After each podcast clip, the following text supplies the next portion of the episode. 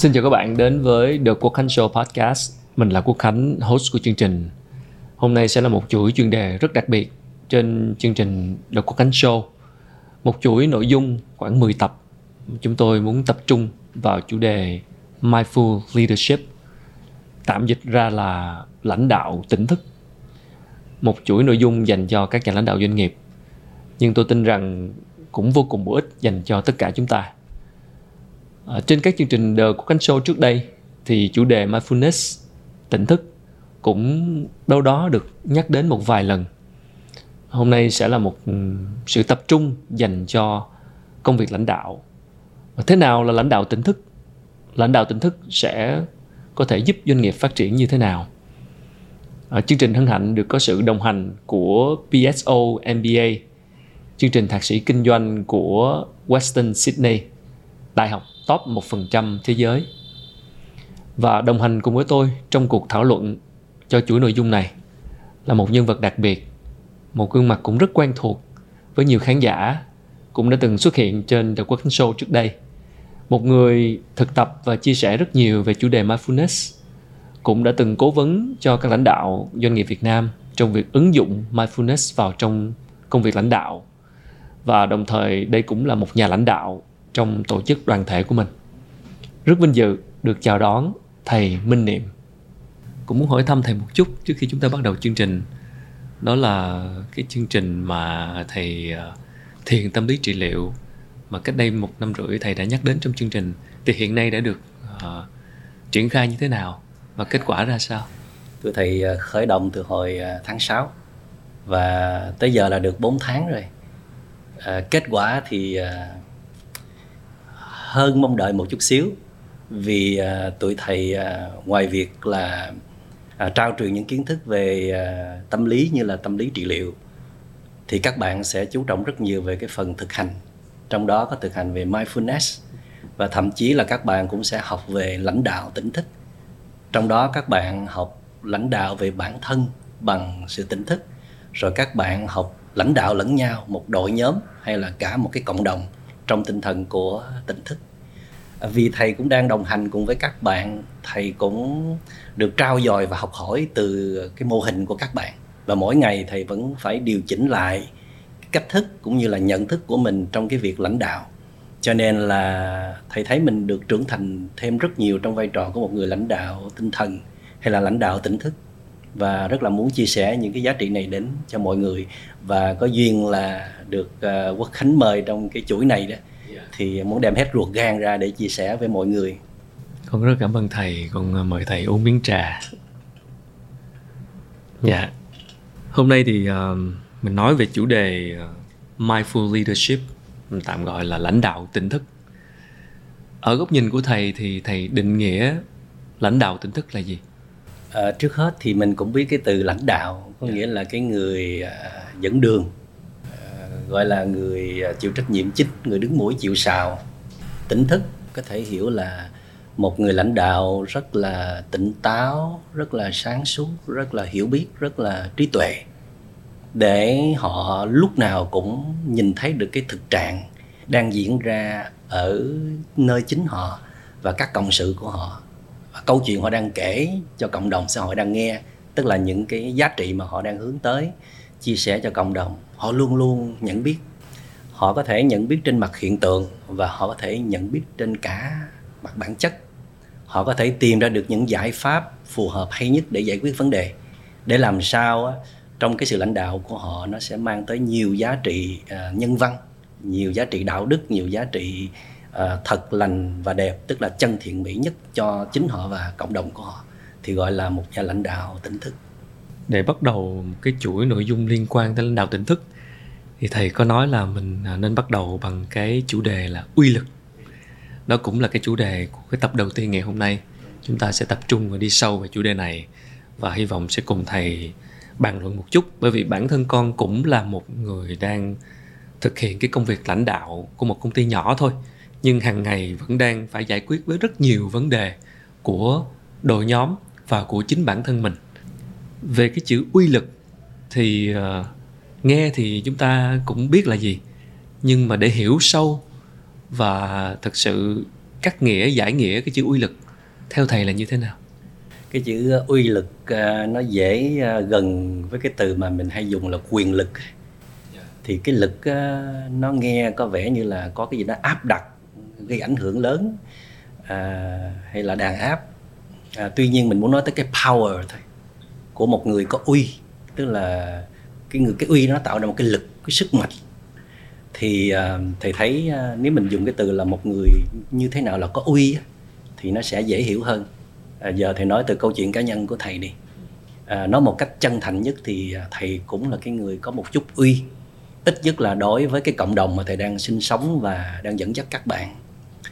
Nếu mà tự phân tích cái uy của thầy nó đến từ đâu thì thầy thấy đầu tiên là chắc là từ những cái tác phẩm của mình cuốn hiểu về trái tim, một trong những cái gọi là thành tựu mà được à, mọi người công nhận. Cái tác phẩm này được mọi người đón nhận là cũng đứng trên nền tảng là thầy phải nỗ lực rèn luyện bản thân rất là nhiều. Trong đó có việc là mình cống hiến được nhiều cái thấy, nhiều cái trí tuệ của mình và cả những cái sự trăn trở, yêu thương của mình trong cuốn hiểu về trái tim. Và khi người ta đọc tác phẩm đó, người ta học hỏi, thay đổi, chuyển hóa người ta có thể hiểu được trái tim mình hơn, người ta có một đời sống tốt hơn. Thì người ta dành cho mình một sự mến mộ và kính trọng. Rồi từ đó thầy mới lại tiếp tục gây dựng cái uy của mình qua những cái tác phẩm kế tiếp, qua các bài nói chuyện, qua những chương trình à, thí dụ như thiền tập thầy hướng dẫn, hoặc là những cái dự án hướng tới cộng đồng, trong đó có chữa lành tâm lý, trong đó có dạy về kỹ năng sống, trong đó có hướng dẫn về thiền và thầy đã có rất nhiều thời gian để ngày mỗi ngày xây dựng, không phải gọi là xây dựng tên tuổi. Thật ra là xây dựng con đường, xây dựng phương pháp, xây dựng nhiều giá trị cho cộng đồng. Nhưng mà thông qua đó, cái uy của mình ngày được một xây đắp. Nhưng mà thầy cũng không phải là chủ trương để xây cái uy, một cách tự nhiên nó tạo ra cái uy đó. Nhưng mà cái uy của thầy đó, thầy vẫn phải chăm sóc nó mỗi ngày. Như là nói trong cái cộng đồng nhỏ là 100 bạn học viên học về ngành chữa trị tâm lý với thầy đó, thì mỗi ngày thầy cũng phải à, học hỏi và điều chỉnh bản thân mình để có được cái uy à, có trong các bạn. Thì thầy sẽ liệt kê thêm những cái uy thầy có được là, đầu tiên đó là thầy là một cái người à, có thể là thực tập về mindfulness, cho nên cách đi, cách đứng, cách nói, cách chia sẻ, cách tiếp xúc, cách làm việc nó đều có những cái chuẩn mực nhất định. Cái này tụi thầy được rèn luyện từ lâu ở trong tu viện, ở trong thiền viện và thầy bỏ ra mười mấy năm trời để tạo cho mình một cái tác phong. Một cái à, tác phong khi mình sống chung với cộng đồng và tác phong khi mình làm việc chung với mọi người và tác phong của một người lãnh đạo. Cho nên nó là thầy là cái người à, phải hơn ai hết là phải quản lý hay là chăm sóc được cái lời ăn tiếng nói hay là suy nghĩ kể cả những cái cảm xúc của mình. Và cả những cái định hướng của mình cho các bạn đều phải có sự nhất quán, đều phải có sự à, minh bạch, đều phải có sự sáng suốt thì mới được cái sự chấp thuận của mọi người chứ không phải là mình dựa vào cái vai vế mình là master mình là cái người à, à, tạo ra cái dự án đó rồi người ta hoặc là người ta nhỏ hơn mình người ta, người ta là thế hệ sau thì người ta phải nghe mình. Thầy biết rằng đó là ở trong sâu xa thầy vẫn là người đông phương. Cái quá khứ của thầy đó là gia đình thầy nhiều đời cũng có uy quyền trong xã hội và gần nhất là cha của thầy. Thành ra ít nhiều thầy nghĩ là mình có ảnh hưởng trong cái tính di truyền. Di truyền của người đông phương là hay dùng cái uy quyền để lấn lướt người khác, hay là muốn thể hiện cái uy để người khác khiếp sợ mình và người ta nghe mình, thì thầy thấy ở trong mình nó cũng có cái chất đó. Cái chất là muốn thị uy, muốn chứng tỏ là mình hơn người và mình có thể lấn át họ ờ, dù rằng là họ đang làm những điều sai và mình muốn hướng họ tới những cái điều đúng. Và trong quá trình thực tập về mindfulness thầy đã nhận ra điều đó. Và thầy học cách để mà thu nó lại vì thầy biết rằng những cái loại uy quyền kiểu đó đó, nó chỉ có tác dụng nhất thời người ta chỉ sợ mình thôi, chứ người ta không có phục mình. Mà muốn người ta đi theo mình người ta kính trọng mình, người ta vâng lời mình hoặc là người ta hưởng ứng những giá trị mà mình chia sẻ thì mình cần có cái cái sự tâm phục, khẩu phục. Tức là tôi phải thật sự là kính trọng anh chứ không phải là tôi tôi sợ anh. Vậy cho nên là một cách nào đó là thầy phải luôn luôn giữ một cái vị trí gọi là lấp lánh để các bạn lúc nào cũng có cái sự ngưỡng mộ, kính trọng và sẵn sàng để mà đồng hành và là sẽ chia với mình mà mình không cần tốn quá nhiều công sức để thuyết phục các bạn. Thì mỗi ngày mỗi ngày, ngoài việc thầy xây dựng cái tác phong, xây dựng cái cốt cách, thì còn à, nhiều giá trị khác nữa. Trong đó có cái việc đó là thầy phải là cái người chuẩn mực trong những cái điều à, mình yêu cầu người khác làm, thì à, mình cũng phải là cái người đại diện cho những điều mình nói ra. Thí dụ như là phải đi đúng giờ. Mà nếu như thầy đến trễ vài phút là thầy phải xin lỗi ngay lập tức hoặc là mình kết thúc mà muộn hơn mình lấy đi thời gian của các bạn thì mình phải xin lỗi. Xin lỗi và sẽ điều chỉnh đó chứ còn lần sau xin lỗi nữa thì sẽ lại không phục. Thì thầy phải học cách để mà sống chuẩn mực nhất có thể. Ít nhất là trong cái cộng đồng mà mình đang có mặt và sinh hoạt là mình ít có lỗi lầm, ít có tì vết để người ta có cái sự gọi là coi thường mình. Mình muốn người khác kính trọng mình thì mình đừng có tạo sự coi thường cho người khác thì trong đó đó, thứ nhất là mình không tạo ra những cái sai lầm lớn. Có thể có những sai lầm nhỏ bỏ qua được. Kể cả có những cái yếu kém. Thí dụ như là thầy sẽ không giỏi hết tất cả mọi mặt đâu. Thầy sẽ giỏi một số lĩnh vực nào đó. Nhưng mà muốn điều hành một công ty hay là một đoàn thể mình cần có nhiều chất xám, cần nhiều đầu óc, nhiều kỹ năng khác nhau, thì mình sẽ trọng dụng họ. Và mình dám thừa nhận với họ rằng trong lĩnh vực này á thì tôi không có giỏi bằng anh, thì tôi sẽ mời anh cùng cộng tác với tôi. Nhưng mà cái lĩnh vực mình giỏi hơn các bạn phải nhiều hơn các bạn. Chứ còn mình ít lĩnh vực giỏi quá, mình chỉ có một hai giá trị gì đó thì rất khó để thu phục lòng người. Cho nên nó là một trong những cái mà thầy nghĩ rằng nó cũng tạo ra cái uy của thầy đó là thầy tôn trọng giá trị của các bạn và thầy không ngừng học hỏi. Thầy thừa nhận là thầy kém cái phần đó và thầy sẽ học hỏi, sẵn sàng khiêm nhường, sẵn sàng mở lòng ra để điều chỉnh bản thân của mình sau những góp ý của các bạn thì nghĩ cái uy của mình nó nó đến từ cái việc là hãy mình nói được thì mình phải làm được. Ha, mình hứa cái gì rồi thì phải thực hiện gần 100% hoặc là nếu được 100% là tốt nhất, chứ đừng có hứa một một trời mà mình thực hiện một vực. Rồi cái uy của mình nó đến từ tôn trọng mọi người. Khi mình tôn trọng mọi người thì à, mọi người sẽ tôn trọng ngược lại mình. Nó khác với cái quan điểm trước đây là mình muốn có uy là phải khinh thường người khác rồi mình tự đề cao bản thân của mình. Đó là cái cái quan điểm rất là xưa, rất là cũ, nó không có văn minh. Mà trong khi mình tôn trọng một ai đó thì người đó sẽ tôn trọng ngược lại mình, thì cái uy mình nó sẽ càng lớn hơn. Và trước khi để khánh đặt thêm câu hỏi thì thầy muốn cống hiến thêm một cái chất liệu mà thầy cũng luôn xây dựng. Đó là mình muốn có uy trong lòng người khác thì mình phải có ân với họ. Tức là ân tình. Ân tình có nghĩa rằng là mình thương họ, mình quý họ, mình cho họ nhiều giá trị hơn cả trong à, những cái lời giao kết, trong cái cam kết giữa mình với họ. Bất ngờ, họ luôn luôn nhận được những cái ân sủng của mình, những cái điều mình cho thêm để à, ủy lạo tinh thần họ, để nâng đỡ họ.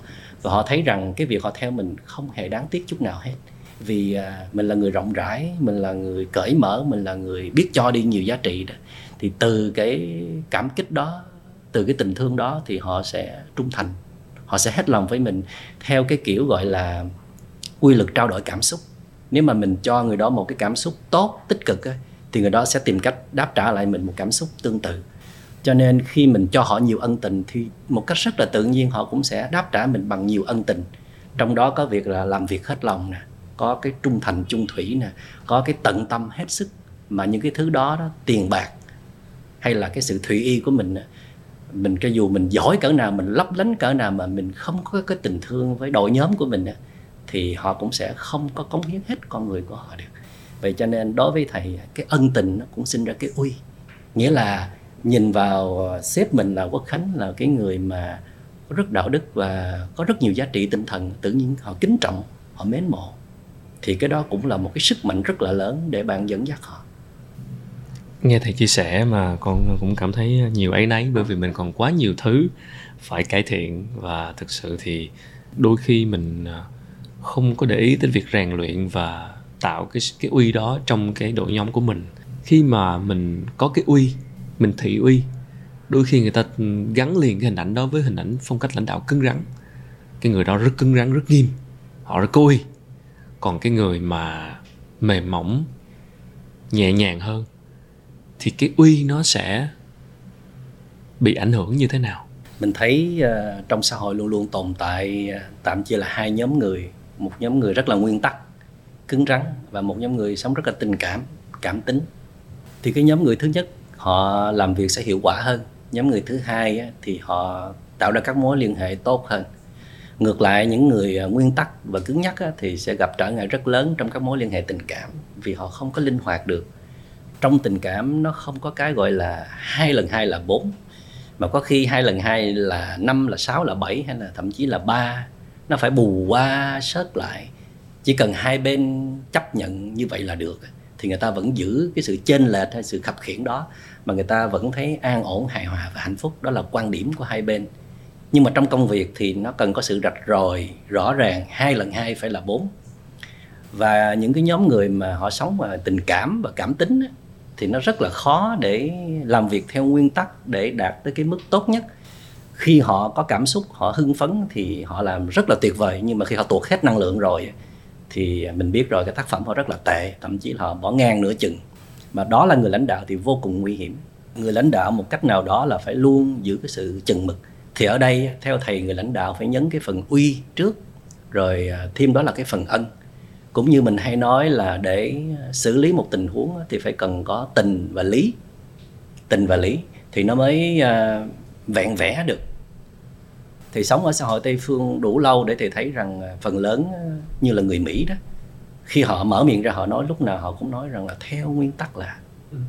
tức là họ sống theo nguyên tắc là chính dạ.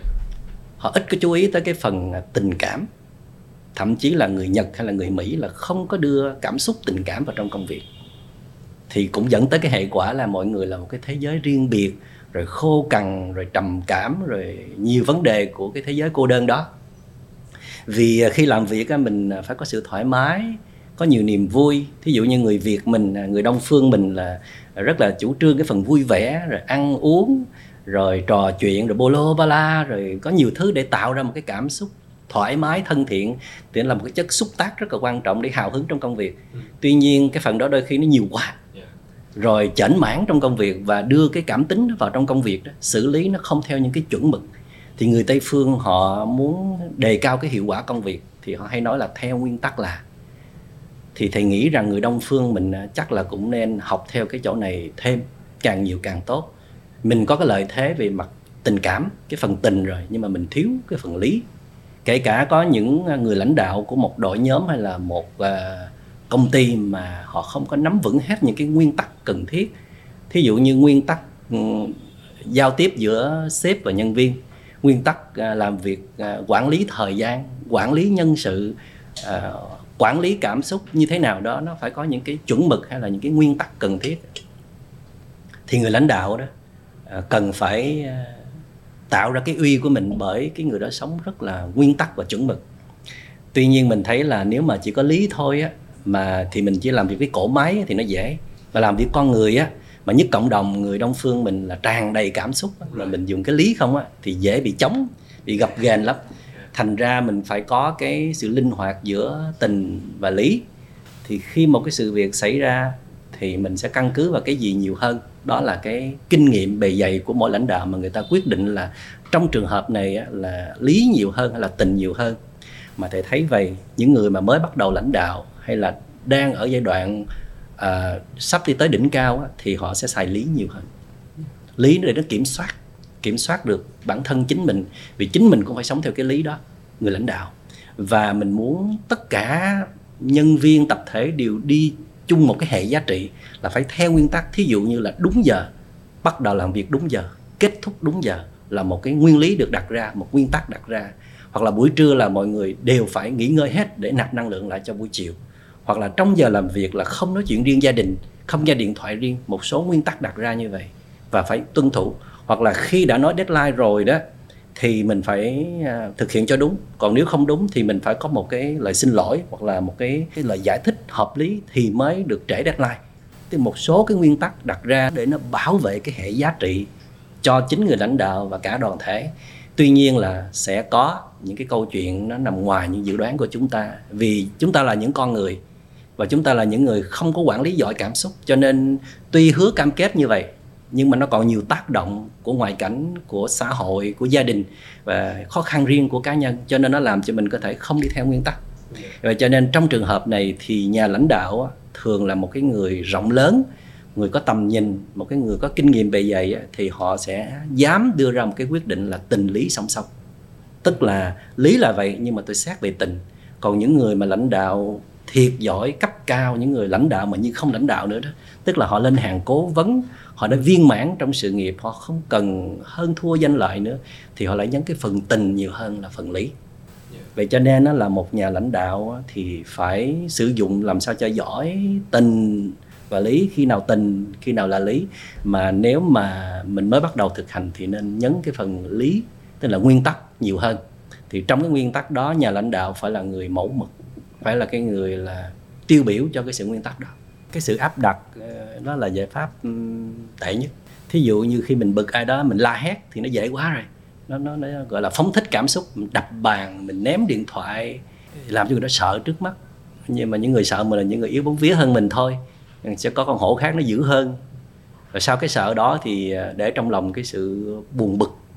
Thậm chí nó để trong lòng một cái sự oán trách hay là ghét bỏ rồi họ sẽ giữ năng lượng tiêu cực đó rồi họ làm việc chung với mình thì chắc chắn sẽ dẫn đến những cái hệ quả tệ hơn. Vậy nên nó là mình muốn sử dụng lý đó thì à, trước hết cái lý đó nó phải được à, à, công khai ra và nó trở thành một cái thứ văn hóa chung của tập thể và chúng ta mỗi ngày đều nhắc đi nhắc lại và thực hành tới thực hành lui những cái lý đó. Cái thứ hai khi đưa ra một nguyên tắc á, thì mình phải giải thích cái giá trị lợi ích tại sao tôi phải thực hiện điều đó thường là những người trẻ hay là những người thực dụng à, mà mình yêu cầu họ làm cái gì họ cũng hỏi để tôi được cái gì? Nếu mà theo nguyên tắc chỉ để gò bó chỉ để có sự cứng nhắc để kìm hãm cái sự sáng tạo hay là cái cảm xúc của tôi thì tất nhiên tôi phải chống. Vậy nên cái nhà lãnh đạo họ phải nói rằng là khi mà bạn giữ nguyên tắc này thì bạn được những giá trị lợi ích gì? Thí dụ như là bạn sẽ học cách kiểm soát được bản thân bạn sẽ có sự tự chủ. Thứ hai bạn biết tôn trọng cái hệ giá trị chung của công ty, của cái đoàn thể mình đang có. Thứ ba nữa là khi mà bạn đi theo nguyên tắc thì bạn sẽ loại trừ được một số cái tính cách tiêu cực mà nó xen lẫn vào nếu mà bạn bung thoải mái, không có nguyên tắc nào hết. Thí dụ như là khi bạn làm sai thì bạn phải chấp nhận bị nhắc nhở hay là xử phạt. Đó là một cái nguyên tắc chung mà bạn phải chấp nhận. Và đến lượt tôi sai đó thì tôi cũng sẽ chấp nhận cái cách xử phạt đó. Thì phải thuyết phục làm sao để cái lý nó trở nên nó mềm ra nó khác với cái việc mình dùng cái lý rồi mình dùng thêm một cái thái độ của mình, cái attitude đó, là tôi dùng cái lý này vì tôi là sếp, cho nên tôi cộng thêm cái cái uy lực tôi nữa. Tôi áp đặt là anh phải thực hiện bằng được. Trong khi mình đặt cái lý đó xuống một cách nhẹ nhàng, nó có sự kính trọng, có sự tôn trọng, có sự quý mến và có sự thuyết phục là đây là cái nguyên tắc chúng ta nên thực hiện. Để làm sao nó có cái sự đắc nhân tâm ở trong đó, thì người ta sẽ đi theo cái lý đó thật ra thì để điều hành một cái gì nó đều phải có gọi là nội quy có thanh quy có nguyên tắc có những cái rules. Thì uh, cái tập thể đó mới điều hợp được với nhau nó có cái harmony hòa hợp. Tuy nhiên là thầy uh, làm cái việc lãnh đạo nhiều năm thì thầy thấy rằng là một đoàn thể mà có quá nhiều luật lệ đó là đoàn thể đó chưa có giỏi người lãnh đạo chưa giỏi. Về thầy ừ. đoàn thể đó phải ít luật lệ mà người ta có ý thức. Tự họ tự làm. ý thức làm sao để họ tự họ là biết cái ranh giới tới đâu không thể vượt qua. Họ biết là họ được sáng tạo bung hết mình trong cái khuôn khổ nào để giữ được những giá trị chung thì đoàn thể đó sẽ rất mạnh. Tức là bước vào không thấy luật lệ gì cả. Ừ. nhưng mỗi thân bản thân mọi người đều biết có cái tỉnh có cái biết đó để thấy được cái ranh giới của mình thì rất là đỡ vất vả cho nhà lãnh đạo. Thì vậy nên là nhà lãnh đạo làm sao phải có trách nhiệm giúp cho mọi người có được cái ý thức đó không phải là do mình ép đâu không phải do mình tăng lương cao đâu mà là do cái cái bản lĩnh của mỗi người. Thì mình trở lại câu chuyện là một người có uy lực thầy thấy bản thân người đó trước hết phải có một cái lực hút. Cái lực hút đây đôi khi là trời cho tức là họ sinh ra đời họ ngồi ở đâu là trở thành cái tâm điểm của đám đông ở đó. Nơi họ giống như là hoa thơm có mật ngọt và ong bướm nó cứ bay lại. Nhưng mà như vậy cũng không đủ họ phải rèn luyện rất nhiều để họ giữ được cái mình có thể gọi là inner power sức mạnh bên nội lực nội bên lực trong. hay là yeah. Dạ. sức mạnh bên trong. Để rồi đó khi mà họ có được cái sức mạnh đó đó thì à, họ cái tiếng nói của họ rất là dễ để mọi người chú ý lắng nghe. Có nhiều khi à, mình tạm gọi là hơi cuồng tín. Họ chỉ nghe trước rồi họ sẽ xét sao cái lực mạnh tới cái mức như vậy đó. Nhưng mà đa phần xét lại là đúng. Vì bản thân người đó họ có một cái lực rất là mạnh. Cái lực này là do uh, do trời cho mình tạm gọi là vậy. Nhưng mà nó phải có thêm cái sự rèn luyện của bản thân để bản thân họ không phải đặt ở trong môi trường này mà bất cứ môi trường nào họ cũng đều tỏa sáng cũng đều tạo ra cái lực hút đó. Yeah. vậy nên là chúng ta sẽ nói tới câu chuyện inner power. Thật thật ra thì cũng có những lúc thầy dùng uy thầy không hạnh phúc lắm đâu. Không phải là thông qua anh tôi mới có một cái uy lực mà bản thân tôi đã tự tạo ra một cái sức mạnh ở bên trong. Cái người mà họ ngại xin lỗi là một cái người họ đang không thấy hoặc là không tự tin vào nhiều giá trị của họ thật ra thì cũng có những lúc thầy dùng uy thầy không hạnh phúc lắm đâu. À, thầy cũng nghiêm nghị thầy ít nói hơn dùng nhiều cái nguyên tắc ra để xử lý mọi tình huống. Những lúc đó các bạn rất là sợ. Thầy không muốn nhìn cái trạng thái sợ của các bạn đâu. Nhưng mà nếu mình không dùng uy đó thì các bạn lại lấn tới. Một số cái trường hợp tiêu cực đó đã xảy ra rồi. Mà nếu mà mình lại dễ dãi mình phớt lờ hay là mình cứ lùi lại mỉm cười thì tình trạng nó có thể tệ hơn thì thành ra đối với một số trường hợp đó mình buộc phải cho họ thấy cái lằn ranh đỏ không thể vượt qua. Phải thị uy một chút. Nhưng thầy nói một chút thôi vừa đủ để bên kia họ giật mình họ tỉnh ngộ. Chứ không phải để mình tấn công vô bản ngã người khác làm cho người khác phải tổn thương. Yeah. người khác phải rụng rời người khác phải khiếp sợ mình thì sẽ để sự uất hận hay là cái sự không phục trong lòng họ.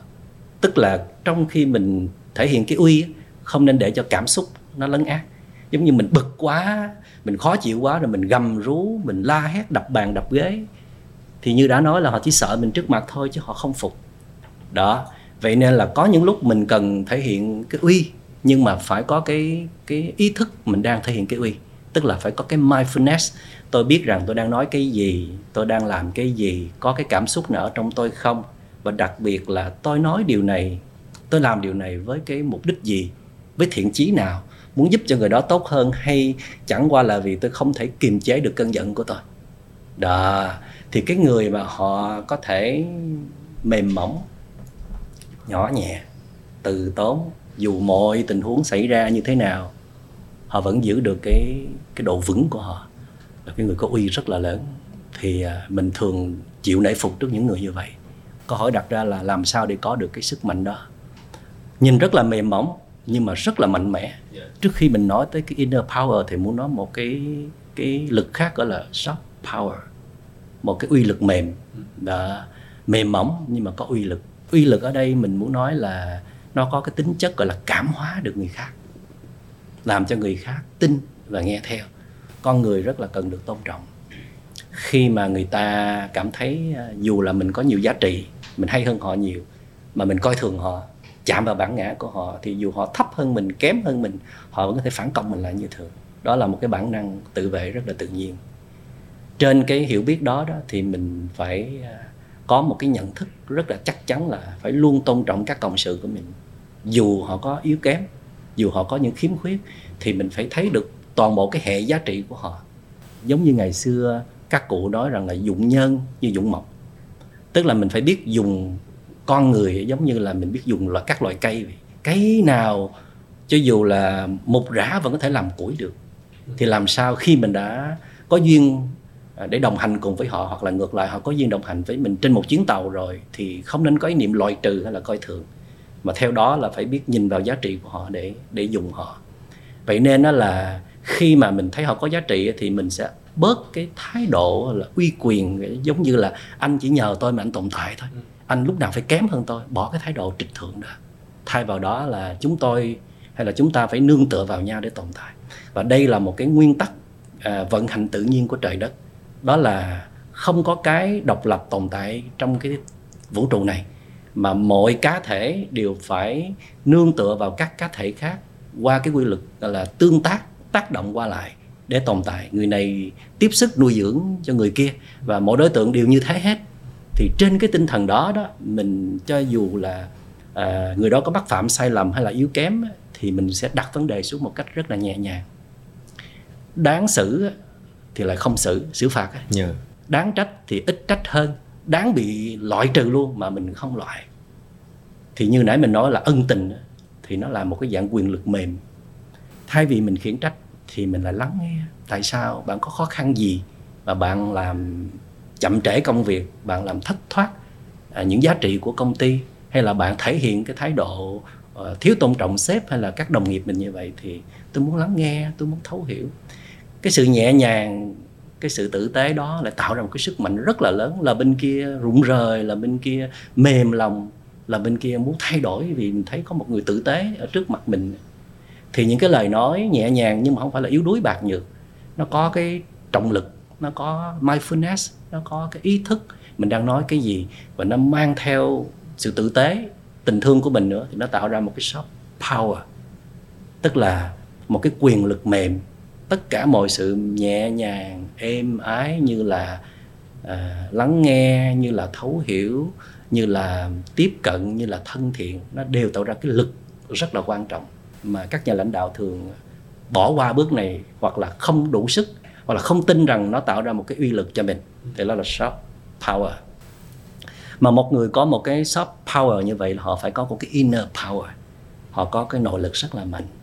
Thầy vẫn cho rằng là mình là cái người đang trên cái hành trình xây dựng nội lực thôi chứ không phải là đỉnh cao gì cả.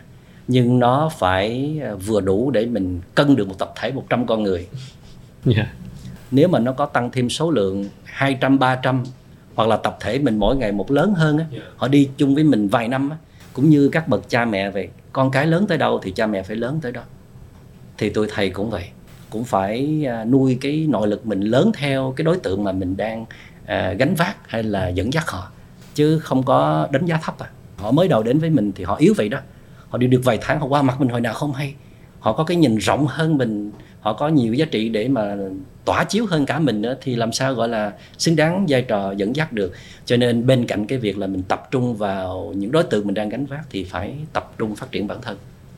Thầy luôn luôn dành thời gian ra để à, quay về phản chiếu bản thân mình nè, nhìn lại con người của mình, mời dậy những hạt giống tích cực, rồi thậm chí là có một số năng lượng tiêu cực hay là suy nghĩ tiêu cực, gọi là rác là phải dọn dẹp để rồi là thầy không phải đi tìm cái sự sống hay là cái giá trị mình nơi cộng đồng đó không?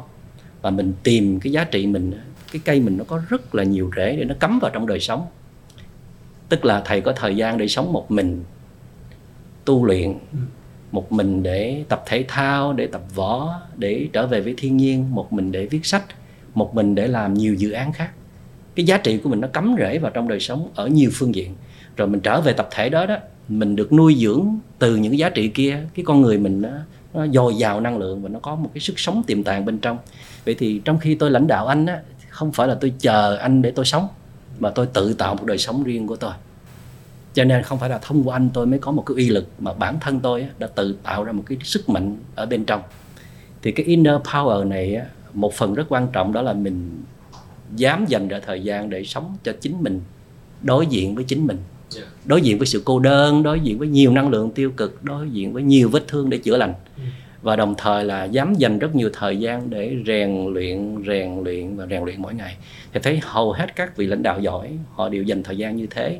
Để chơi tennis cũng được để bơi lội để đạp xe để trở về với thiên nhiên để đọc sách để mở rộng tầm nhìn sự hiểu biết. Tất cả những cái đó đôi khi nó không có liên quan tới kinh tế phát triển kinh tế. Yeah mình tạm gọi là non economic nhưng mà nó đều là tạo ra kinh tế. Vì nó tạo ra một cái giá trị cho con người. Vậy thì cái việc mà tạo sinh được nội lực á, nó phải đến từ cái việc là mình làm giàu có đời sống tâm hồn của mình. Mà muốn làm giàu có đời sống tâm hồn của mình thì một là mình làm giàu ngay khi mình tương tác với cộng đồng mà mình đang lãnh đạo. Hai là mình tìm một cái nơi khác tức là một cái nguồn mà phần lớn là từ nơi chính mình. Thì có nghĩa rằng inner power nó thường gắn liền với cái sự rèn luyện không ai mà có sẵn một cái inner power, cho dù là trời sinh ra, họ có vài cái cái năng lực đó, nhưng mà nó sẽ lùi tàn rất nhanh cho cái hành trình phát triển với quá nhiều tham vọng hoặc là quá nhiều trách nhiệm bổn phận.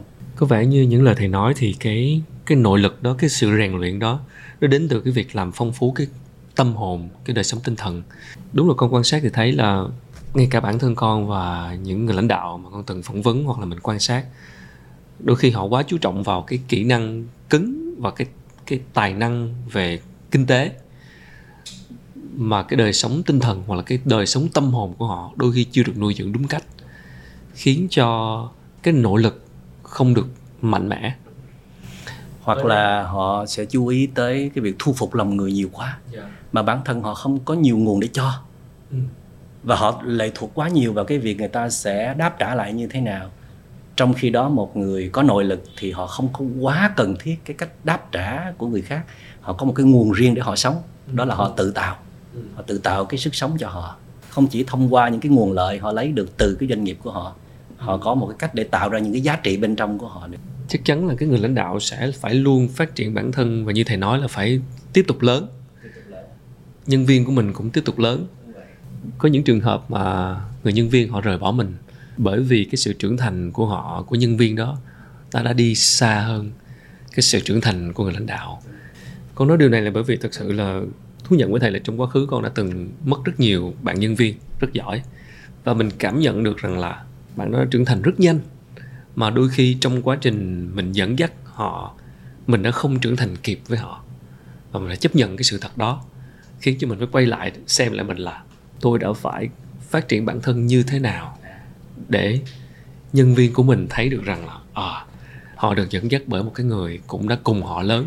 Và cái sự cái sự lớn lớn mạnh cái sự trưởng thành đó nó cũng đi song hành cùng nhau. Có một điều này nữa nói để an ủi khánh là những người rời bỏ mình không có nghĩa là họ thiếu trung thành với mình hoặc là họ lớn hơn mình mà chẳng qua là họ có tố chất của một nhà lãnh đạo. Cho nên họ cần bước vào một cái vai trò đó tới cái giai đoạn họ cần trở thành người dẫn dắt mà không cần phải đi theo một người nào nữa.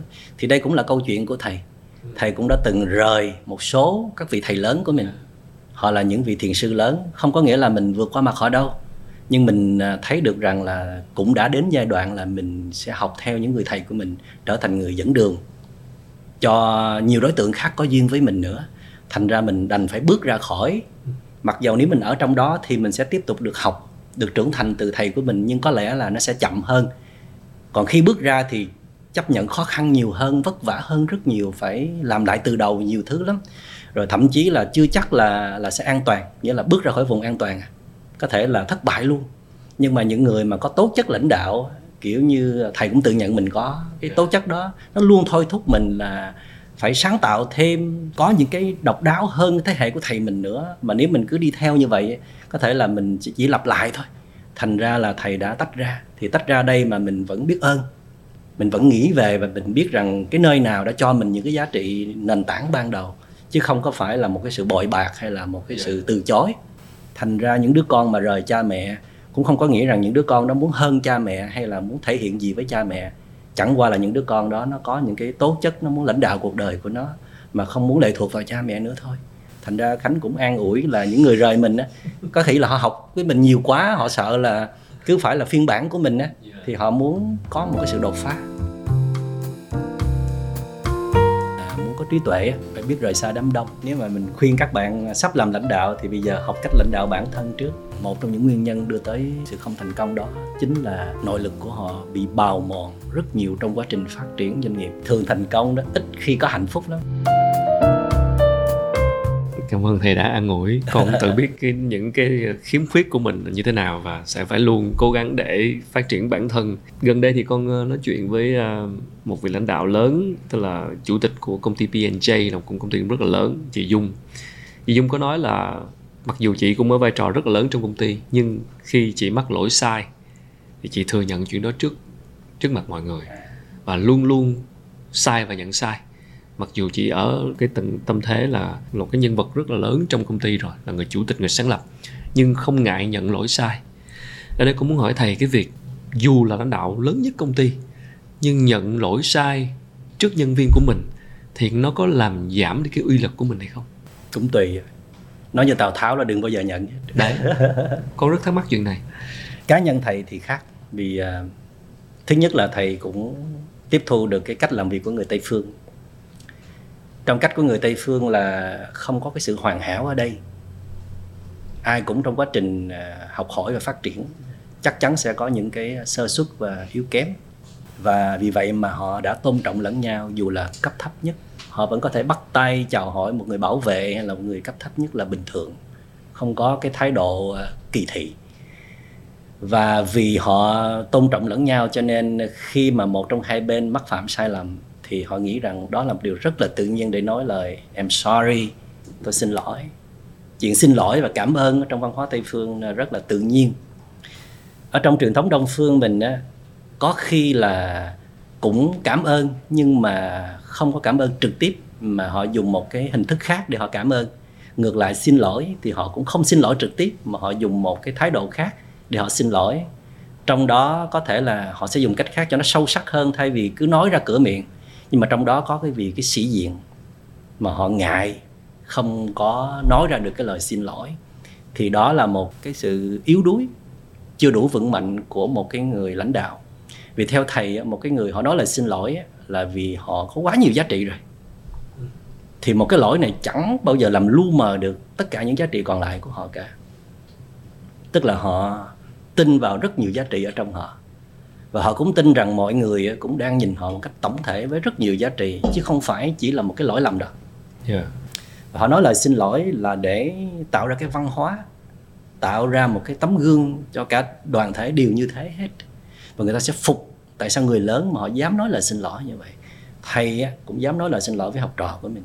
Như thầy nói là thầy mà nói quá giờ hay là đến trễ hoặc là thầy mắc phạm một cái điều gì thậm chí thầy xin nghỉ để về đây làm cái talk show thầy cũng phải xin phép các bạn yeah. vì uh, trong cái lịch là không có được nghỉ. Mà nghỉ như vậy á là phải xin lỗi mà phải xin lỗi không đâu còn phải bù nữa đó. Yeah. về phải dắt đi hiking rồi phải nấu ăn cho các bạn nữa. Yeah. để nó cân bằng cảm xúc lại okay. chứ. Bây giờ mình có lỗi mà mình không xin á thì cũng không sao. Ok. Mình có quyền mà. Nhưng á, mọi người sẽ để trong lòng một sự gọi là bất phục. Vậy nên cái người mà họ ngại xin lỗi là một cái người họ đang không thấy hoặc là không tự tin vào nhiều giá trị của họ hoặc là họ vẫn đang đồng nhất toàn bộ con người của họ với cái lỗi đó. Họ thấy họ là cái lỗi đó. Cũng như ngược lại khi mình nhìn vào một ai đó có lỗi đó mà mình nhìn nó quá hệ trọng cái lỗi đó đôi khi nó không hệ trọng. Nhưng cái cách nhìn của mình nó làm cho nó hệ trọng là do mình đang không nhìn toàn bộ tổng thể con người đó. Thí dụ một người họ đã đồng hành với mình 5 năm 10 năm biết bao nhiêu giá trị thì cái lỗi lần này cũng là một cái lỗi lớn. Nhưng họ sẽ luôn luôn nhớ rằng à bạn có cái lỗi này nhưng bạn có giá trị cống hiến của 5 năm 10 năm thì thái độ mình sẽ khác. Nó rất khác so với việc là mình chỉ tập trung vào chính cái lỗi của họ rồi quên đi toàn bộ giá trị của họ. Thì bây giờ mình sẽ rất là giận dữ thậm chí mình muốn loại trừ họ luôn. Ừ. là do mình có cái gọi là identify đồng nhất với cái lỗi đó. Thành ra là làm cho nó lớn chuyện lên. Ừ. vì vậy cho nên những nhà lãnh đạo giỏi hay là những người gọi là những bậc đại nhân người ta sẽ làm cho chuyện lớn biến thành chuyện nhỏ chuyện nhỏ biến thành không. Còn ngược lại cái người yếu á, chuyện nhỏ biến thành chuyện lớn chuyện lớn biến thành vĩ đại là do cái nỗi sợ. Cái người không có nỗi sợ hoặc rất ít nỗi sợ thì cái chuyện nhận lỗi là chuyện rất dễ dàng. Không bao giờ làm mất đi cái giá trị của họ cả. Thậm chí là nâng cấp thêm nữa. Yeah, dạ, cái cách cách nhận lỗi cách nhận lỗi như thế nào nhưng mà lúc nào cũng nhận lỗi hết là vì lúc nào cũng có lỗi hết thì đừng có mong mà có sự kính trọng Đấy. quá nhiều lỗi thì đừng mong Đấy. những cái lỗi đó phải chấp nhận được yeah. Dạ. còn nếu mà cái lỗi lớn quá là đừng có trách làm sao bên kia người ta coi thường yeah. Dạ. và các nhà lãnh đạo mà thầy thấy phần lớn là vẫn quá nhiều sự bận rộn chưa đủ giỏi để làm cho mình bớt bận rộn nói nghe có mâu thuẫn không thầy, thầy làm con nhột quá vì thầy cũng đang nói với các bạn à, gọi là ban điều hợp tức là caretaking council là thầy có một cái hội đồng à. của các bạn làm việc trực tiếp với thầy ở dưới còn nhiều ban khác à, yeah. Dạ. thì cái nhiệm kỳ mới này thầy nói với các bạn rằng là thầy muốn tụi con trong cái nhiệm kỳ này đó trở thành những người ít bận rộn nhất nó rất là mâu thuẫn là vì đó là cái nhóm nhiều việc nhất mà tại sao lại là ít bận rộn nhất giờ mình nói tại sao mình sẽ bớt bận rộn đi vì khi mình bớt bận rộn thì con người mình nó sẽ có nhiều năng lượng hơn phóng khoáng thoải mái vui vẻ hơn. Thì khi mình đến các phòng ban đó mình đều là cái người truyền cảm hứng rất là tốt. Vì mình sẽ sắp nói tới cái chương truyền cảm hứng. Yeah.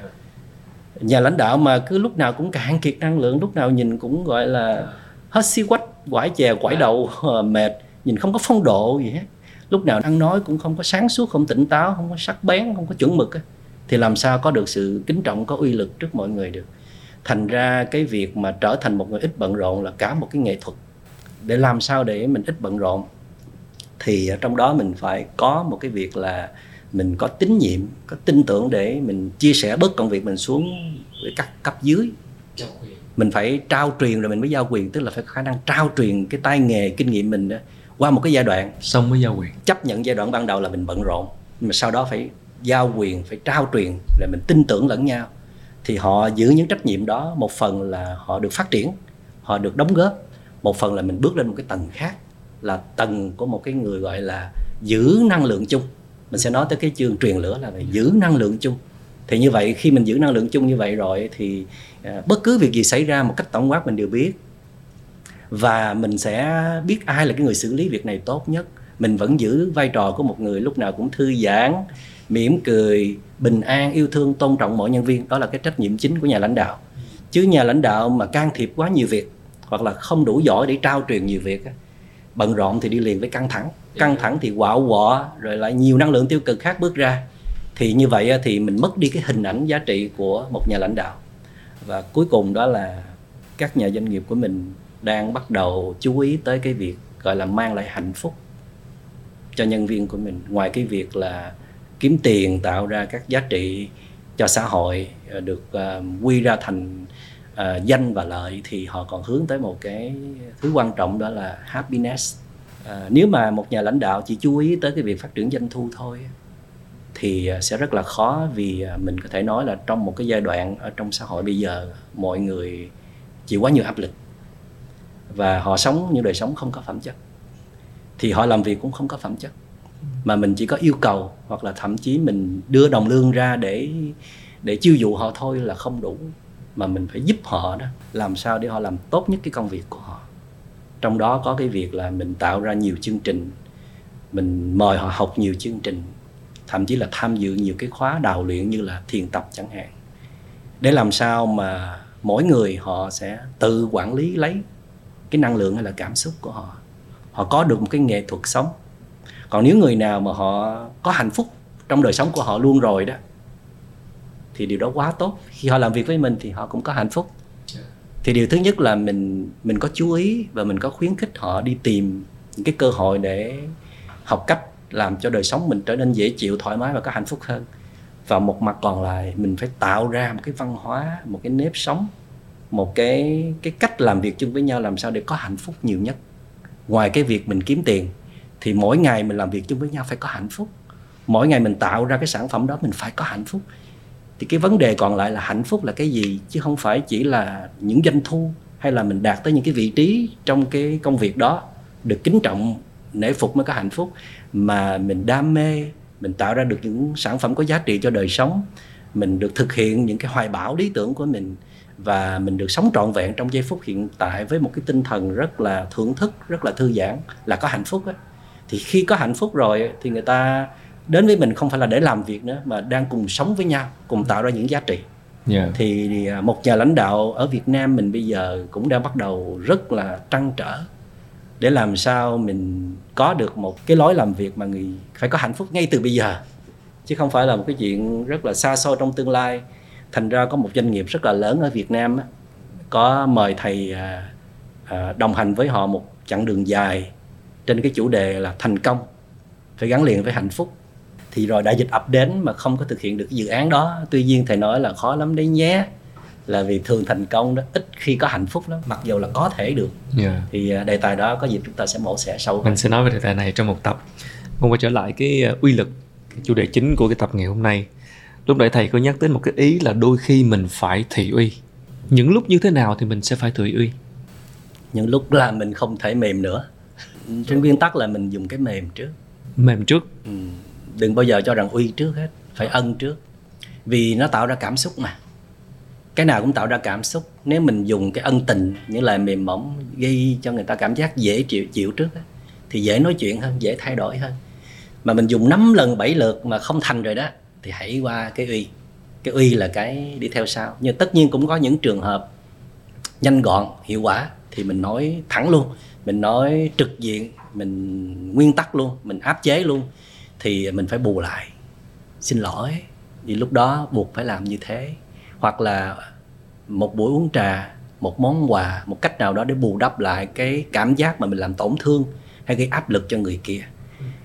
Thì tất nhiên một nhà lãnh đạo không phải lúc nào cũng đủ sức để bù đắp bằng tất cả những cách đó. Chỉ có điều rằng người ta sẽ hiểu mình khi cái uy của mình nó phải có sự tiết chế chừng mực. Cũng là thủy uy cũng là mình đưa ra những cái áp chế nhưng mà người ta thấy được cái tình thương mình nằm ở trong đó. Thấy cái quyền lợi chung có tôi và anh ở trong đó cho nên tôi phải áp áp chế như vậy. Không phải là tôi đang không kiềm chế được bản thân. Trong cái thiệu y mà nó thể hiện cảm xúc rằng là tôi không kiềm chế nổi nữa tôi bực quá rồi tôi điên quá rồi thành ra tôi phải gầm rú la hét thì người ta sẽ thấy ngay và người ta sẽ coi thường chứ không phải là kính trọng. Thành ra thiệu y á nó phải đi theo với mindfulness ơi thầy cũng có thiệu y nhưng mà thầy phải ý ý tứ là tới đâu là đủ nha. Chứ không phải là người ta là học trò mình á rồi mình muốn nói gì nói á cái lúc khác cái cảm xúc mình nó đi xuống lại hết giận rồi đó mình sẽ xấu hổ cho cái việc mình đã lỡ lời là lấn lướt hay là làm tổn thương người khác.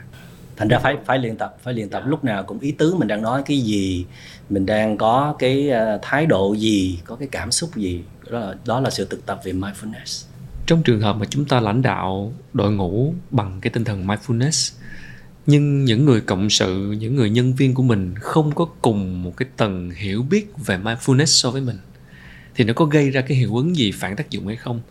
Có thể với một số người họ không biết về mindfulness, họ chỉ quan trọng đi làm là, ok, trả tôi tiền đầy đủ là tôi làm. Ý con là đôi khi cái tầng quan tâm, cái tầng nhận thức không có cùng cái tầng với nhau thì khi đó nó liệu nó có phát sinh một cái thầy nghĩ là sẽ có nhưng mà thầy luôn tin rằng cái gì hay á, ừ. hấp dẫn có giá trị thì người ta sẽ để ý và người ta sẽ muốn học hỏi làm theo vấn đề đây là bạn áp dụng mindfulness nó có nhuần nhuyễn nó có mềm mại nó có bớt hình thức mà nó có chất lượng không yeah. vì có nhiều người họ ứng dụng mindfulness họ hiểu mindfulness có nghĩa là phải chậm chậm phải từ từ phải uh, lúc nào cũng nhẹ nhàng. Trong khi cái mindfulness nó có nghĩa rằng đó là một cái trạng thái mà lúc nào bạn cũng tự chủ được bản thân mình. Tự chủ đây có nghĩa là bạn lúc nào cũng aware cũng ý thức được cái gì đang xảy ra ở bên trong con người của bạn từ cơ thể cho đến feeling cho tới emotion cho tới những cái thoughts những cái suy nghĩ của bạn. Cho đến bạn lúc nào cũng quan sát được mọi thứ diễn ra xung quanh cái đó gọi là mindfulness thậm chí nó có cái gọi là right mindfulness tức là chánh niệm nữa. Yeah. đó là một cái cấp cao nữa có dịp nào chúng ta sẽ đào sâu. Thầy có lợi thế vì thầy là một monk buddhist monk. Thì khi thầy đến bất cứ chỗ nào dù là ngoài công cộng ở trong rạp hát để thầy có một cái talk show hay là thầy xếp hàng ở ngoài phi trường thì thầy lúc nào cũng giữ đúng cái cái công việc của mình đó là chế tác mindfulness. Yeah.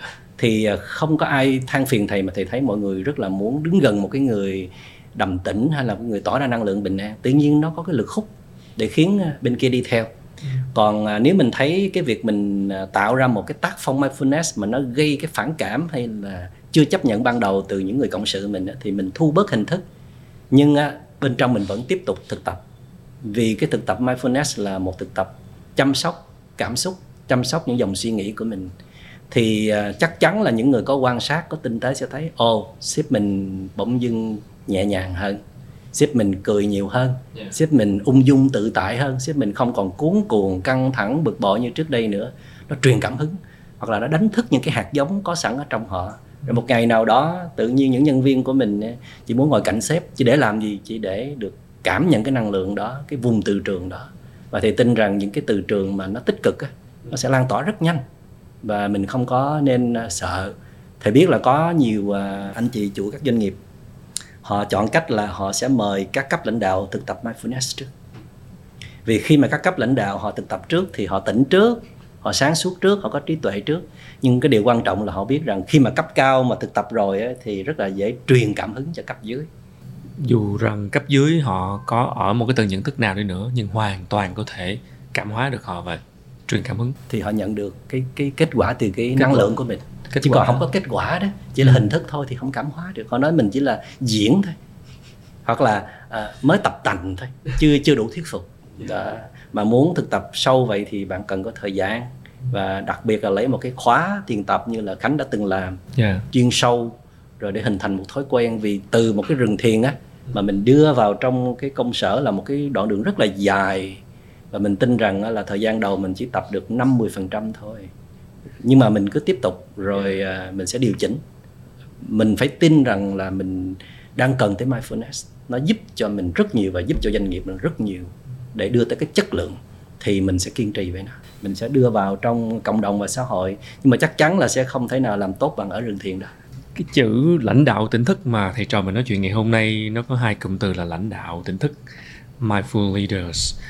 À, như vậy thì có vẻ như một người lãnh đạo tỉnh thức sẽ bản thân họ phải là một con người tỉnh thức trước nè và con hơi thắc mắc là liệu một con người tỉnh thức khi bước chân làm lãnh đạo mà trong bản thân mình không có tố chất lãnh đạo ừ. thì cái sự tỉnh thức của mình có bù đắp nổi cho cái phần thiếu hụt của mình trong lãnh đạo hay không? Câu này khó nha. Dạ. Yeah. thầy nghĩ là vì lúc bây giờ phải ai cũng cũng là người tỉnh thức mà có thể lãnh đạo được. Đấy hoặc là cái năng lượng tỉnh thức họ sẽ lãnh đạo một cái tầng nào thôi. Thí dụ như à, khánh mời thầy về công ty khánh đi. Thí dụ nha. Dạ. Thì thầy sẽ đóng vai trò của một người truyền cảm hứng hay là một cái người giúp mọi người lúc nào cũng cân bằng về cảm xúc hay là một cái người lúc nào cũng nở nụ cười thư giãn. Tới đó thôi. Còn thầy thiếu rất nhiều skill hay là những cái cái cái talent thí dụ như là quản trị về thời gian quản trị công việc hay là có tầm nhìn về thời cuộc về kinh tế dạ. thì thầy tin rằng là một người mà họ luyện về mindfulness đủ giỏi thì họ cũng có một cái cái nhìn rất là sâu thẳm nhưng họ không giỏi làm kinh tế. Thí dụ như thầy là không giỏi về làm kinh tế đâu nha. À, mà đưa thầy làm lãnh đạo về kinh tế là thất bại dài nhưng mà thầy có thể giỏi về Lãnh nhân sự. về tinh thần lãnh đạo về nhân sự. đó. Dạ. à, có thể là tạo ra cái năng lượng tốt cho đoàn thể thì đó cũng là một phần quan trọng của lãnh đạo nhưng à, không thể là người đầu tàu của một cái công ty phát triển về kinh tế hay những giá trị khác. Nhưng mà ngược lại nếu một nhà lãnh đạo mà không có tỉnh thức thì đúng là nguy. Nguyên như thế nào? Nguyên là vì họ chỉ có tài năng họ chỉ có vốn liếng họ chỉ có khát khao nguyện vọng. Thì bao nhiêu cái cái con người trần tục của họ sẽ được lôi ra hết cùng với tham vọng của họ và họ sẽ không còn giữ được cái cái uy cái giá trị ban đầu của những người họ đang đi theo. Và họ sẽ không dẫn dắt được cái đoàn thể mình đi tới một cái đỉnh cao nhất hay là những cái giá trị tốt đẹp nhất mình cho là chân thiện mỹ đi. Vì họ không có mài dũa không có luyện tập. Dạ. Có thể là họ không cần mindfulness nhưng mà họ phải có một cái luyện tập gì đó để phát triển những cái giá trị thuộc về tâm hồn. Dạ. Mindfulness chỉ là một cái con đường thôi còn nhiều con đường khác. Trong những cái phương thức luyện tập thì đúng là một cách phổ biến người ta dạo này người ta nói hay nói rất nhiều đó là thiền. Ngoài cái chuyện thiền ra thì có những cách luyện tập nào khác để chúng ta luyện tập cho cái chuyện là tỉnh thức trong lãnh đạo trong công việc? Dĩ nhiên là vì thầy tập thiền cho nên thầy Thầy ca tụng về thiền. Dạ. À, tuy nhiên là thầy cũng rất là tôn trọng và tin tưởng. Đó là chỉ cần bạn là một con người có luyện tập dù là luyện tập về thể lực cũng được. Vì thật ra luyện tập về thể lực thì bạn cũng cần có ý chí có kiên nhẫn phải dám rứt hết mọi công việc. Bạn có có cái cái niềm tin là bản thân mình có thể tốt hơn. Cho nên là bạn đã đi vào sự luyện tập. Thì nghĩ một người luyện tập cơ bản là cái người có khả năng kiểm soát bản thân mình tốt hơn một người ít luyện tập.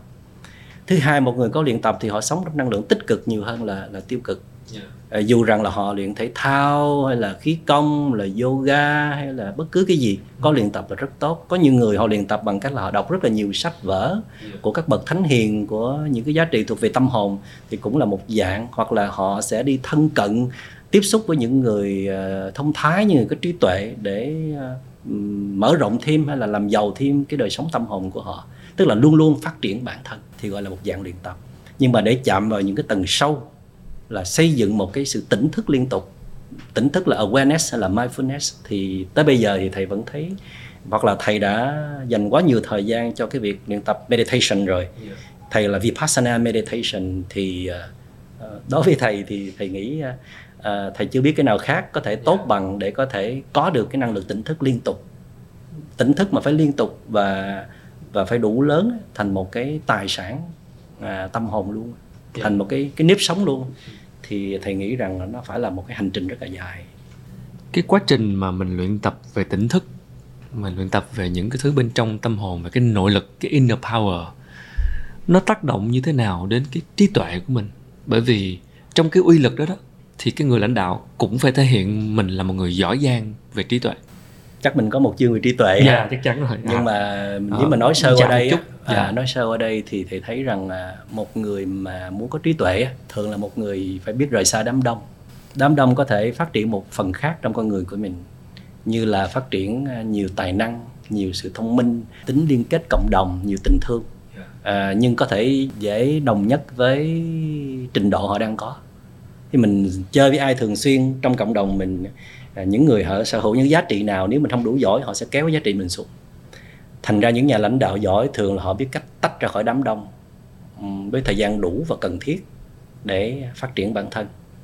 Trong cái thế giới thinh lặng một mình đó, đó mà họ sống được á, Dạ. thường các nhà lãnh đạo lớn nhất là về tinh thần họ thường hay sống cô độc. Vì họ cắt đi cái nguồn thức ăn của ego của bản ngã là cảm xúc yêu thích kính trọng ngưỡng mộ hay là những thành tựu của họ, họ thoát ra hết để họ trở về với thế giới zero trong tâm thức của họ. Không có cái gì đạt được không có gì phải tự hào hết. Và họ vẫn là trở về hòa nhập với thiên nhiên với vũ trụ. Rồi họ học tiếp những bài học của vũ trụ trời đất dạy cho họ mỗi ngày qua mọi hiện tượng xảy ra trong đời sống. Rồi họ bắt đầu tiếp cận với thế giới trong một cái lăng kính của riêng họ thôi. Họ nhìn thế giới bằng một con mắt khác mỗi ngày. Thì đó là cái tầng phát triển về trí tuệ đó.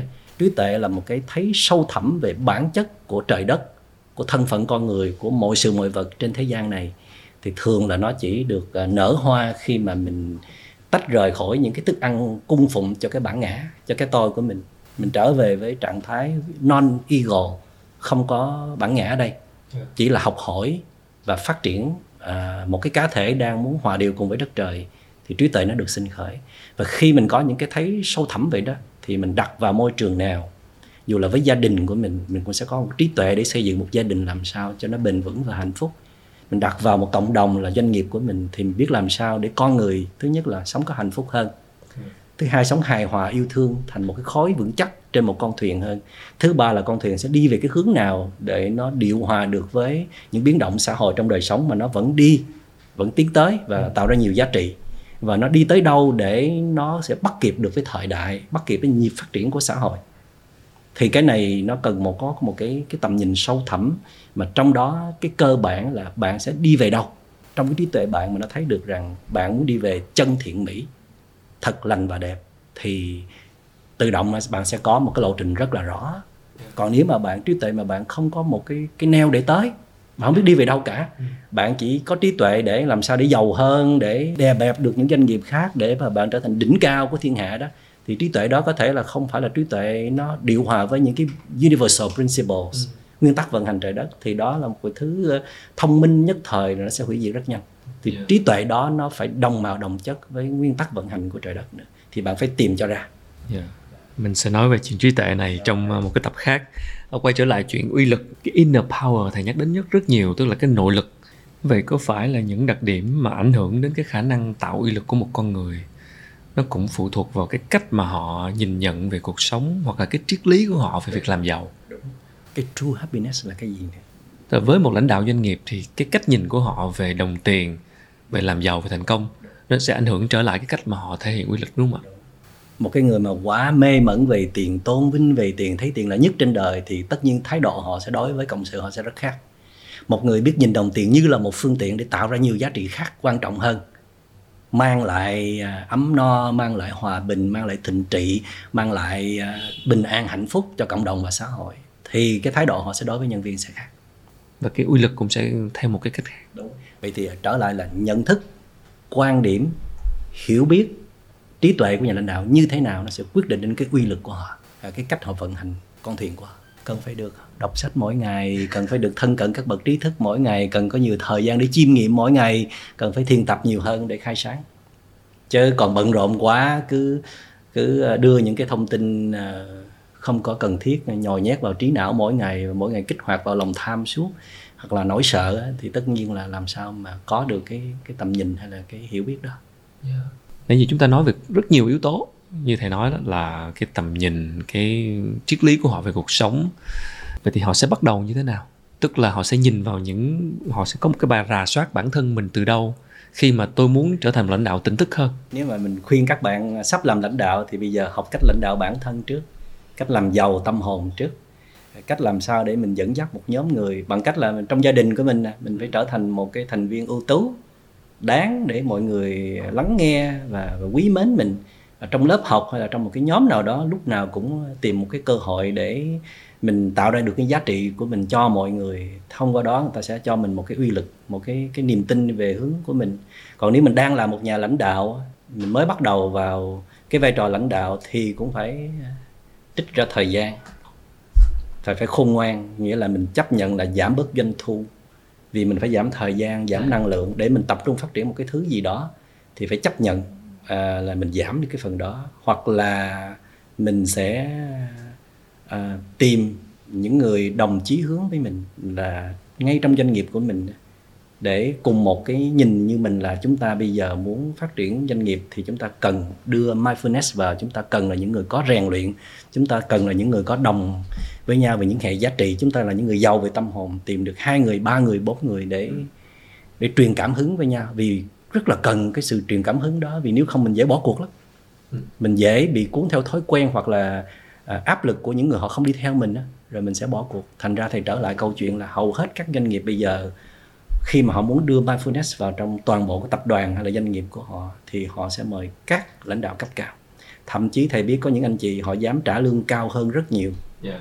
để uh, mời các cộng sự của mình á dành nhiều thời gian nghiên cứu và thực tập về à, meditation về mindfulness để làm sao để họ giúp các nhà lãnh đạo có thêm chất liệu của sự tỉnh thức. Hoặc là phải thất bại rất là nhiều thì các nhà lãnh đạo mới bắt đầu nhận ra rằng một trong những nguyên nhân đưa tới sự không thành công đó chính là nội lực của họ bị bào mòn rất nhiều trong quá trình phát triển doanh nghiệp. Họ không còn lung linh, lấp lánh như ban đầu nữa. Hai, chính vì vậy mà cái niềm tin của mọi người dành vào họ không còn như họ chủ quan nghĩ. Đã đã suy giảm từ rất lâu. Ba là vì năng lực họ kém dần đó mà họ không nhận ra cho nên việc quản lý nhân sự quản lý thời gian quản lý tất cả mọi thứ đều kém cỏi hết. Nói một cách dễ hiểu rằng bạn cho ra càng nhiều thì bạn phải nạp lại càng nhiều thôi. Còn bạn muốn phát triển lên trên nữa thì cái phần nạp vào nó phải nhiều hơn cái phần cho ra nữa mới đúng. Để nạp được điều đó là phải cần tĩnh lặng một chút nhiều chút. Nhiều, nhiều chút. chút. Cảm ơn thầy rất nhiều. À, chúng ta có như khởi động với tập 1 của cái chuỗi này bằng chủ đề uy lực sẽ gặp thầy trở lại trong tập tiếp theo với câu chuyện về truyền lửa, truyền cảm hứng. Các bạn thân mến à, hy vọng là qua chia sẻ vừa rồi thì à, tạm gọi là hai thầy trò chúng tôi à, khởi động chuỗi nội dung về lãnh đạo tỉnh thức bằng cái chủ đề đầu tiên là uy lực. Uy lực ở đây không phải là một cái thứ uy quyền mang tính chất áp đặt, mang cái sự giận dữ đàn áp mà đó là đến từ bên trong, cái sự thu phục lòng người bằng những cái sức mạnh mềm của chúng ta. Trong cái quá trình chúng tôi nói về uy lực thì chúng tôi cũng nhắc đến rất nhiều những cái chủ đề khác liên quan đến lãnh đạo tỉnh thức. Thì hy vọng là xuyên suốt qua 10 tập của chủ nội dung này, thì phần nào đó chúng tôi sẽ nhấn mạnh rất nhiều lần những cái kiến thức, những cái quan điểm quan trọng liên quan đến lãnh đạo tỉnh thức để chúng ta hàng ngày có thể thực hành và nhận thức được rằng là chúng ta cần phải thay đổi bản thân. Những người lãnh đạo doanh nghiệp cần phải quay về bên trong và dành một chút thời gian cho riêng mình. Một lần nữa thì chúng tôi cũng xin cảm ơn BSO MBA chương trình thạc sĩ kinh doanh của Western Sydney, đại học top 1% thế giới đã đồng hành cùng với chuỗi nội dung đặc biệt này các bạn có thể đăng ký kênh YouTube Việt Success để đón xem những tập mới nhất của The Quốc Khánh Show chuyên đề Mindful Leadership hoặc là bấm theo dõi chúng tôi trên các nền tảng podcast như là Spotify, à, Apple Podcast hoặc là Google Podcast để có thể lắng nghe phiên bản đầy đủ của cuộc trò chuyện này bất kỳ lúc nào. Trân trọng cảm ơn và xin hẹn gặp lại mọi người ở tập tiếp theo.